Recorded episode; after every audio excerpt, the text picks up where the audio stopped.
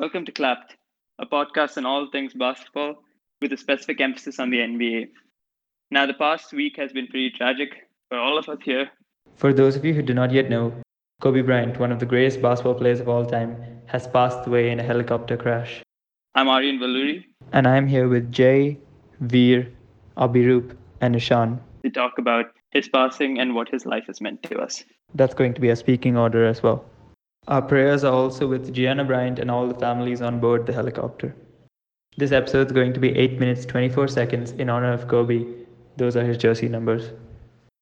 I myself picked up a basketball at the first time at the age of 14, and one of the first names I knew before that point was Kobe Bryant. That's how much of an impact he had, or not just me, but people, millions and millions, probably billions of people outside basketball. And just on his whole Mamba mentality thing, I think it should inspire us all to just try to be like him, try to have the same work ethic as him, not just in basketball but in everything. He put the the talent, the raw talent, and uh, the hard work together, which started the road. Well, which he was going upon, where he won five championships, an MVP, couple of finals MVPs, and so many more achievements in his life. So, um, I remember the first game, first NBA game I ever saw was Kobe Bryant's retirement game. And now that I think about it, it's quite insane. And getting a call from Aryan at 2.20 in the night, not knowing what happened, and then 6 o'clock in the morning, opening my phone and seeing that Wizards are doing a tribute to Kobe. And I'm just like, oh, what?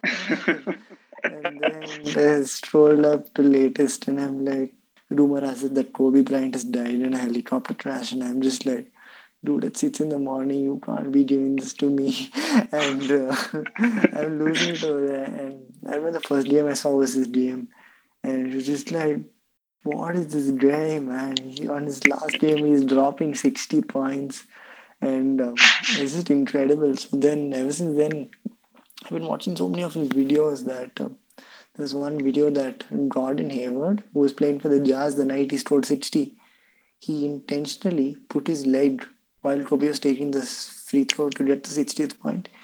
He put his leg inside the free throw line to cause a violation if Kobe missed the free throw, so that the free throw would be taken again. So that shows the amount of respect he had around the league. That players were willing to do this much for him and they respected him so much that okay, I don't mind throwing the game, even though it's the last game of the season, I don't mind throwing it as long as he gets what he needs to get. And I find that great that it was one of the best ways a player could ever leave the a sport. And just the impact that he had. Getting someone to do that for you is not easy. Today I sit here with most of the people I play with having grown up to him some of the people we even play with have his name in their username, which is now that you think of it, it's like how can someone have such a big impact on someone's life? And that's what he did for us. Uh, unluckily for me, I wasn't able to witness the greatness. Just today, um, I saw a tribute in Bangalore, a court that has been painted purple and gold with the Kobe logo at the center of the court, which blows my mind. He may just be a man, but to the people around me, the people who he's impacted, it's truly amazing. But um, I don't think people are really showing what they're feeling.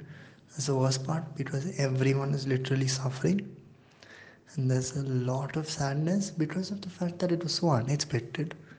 And there's nothing we could have done to control and prevent such a thing. It was all out of our hands, which was the worst part. Today, when I see the amount of love he's getting from those around me who have seen that, I'm just floored by it and I'm just taken away by how good, how great he's quoted to be. Yeah. Why didn't we just speak the whole episode, man? that was so beautiful. Abhi, it's your turn. You got to follow up on that. It's like someone going after Martin Luther King. I'm just saying. Martin Luther. He had a dream. yeah. yeah, I mean, there's not much to say after that. So my earliest memory of Kobe Bryant was when I first started playing, I would watch a lot of mixtapes, and coincidentally, the first one was a Kobe mixtape, which some of his most ridiculous plays. And I can still remember that how I would try and emulate them when I played and stuff. And then that that like really grew my respect for him because it was actually much tougher to do. After that, uh, he continued to inspire me, and that's why even the first pair of basketball shoes I got were these red and gold Kobe's that was that I was actually absolutely in love with, and I used to wear them everywhere all the time. Needless to say, they, they wore out in the first couple of months, but that speaks for itself. Hey, this is Ishan. I'm a guest on the Clapped podcast today to talk about someone I think was one of the greatest to play the game of basketball.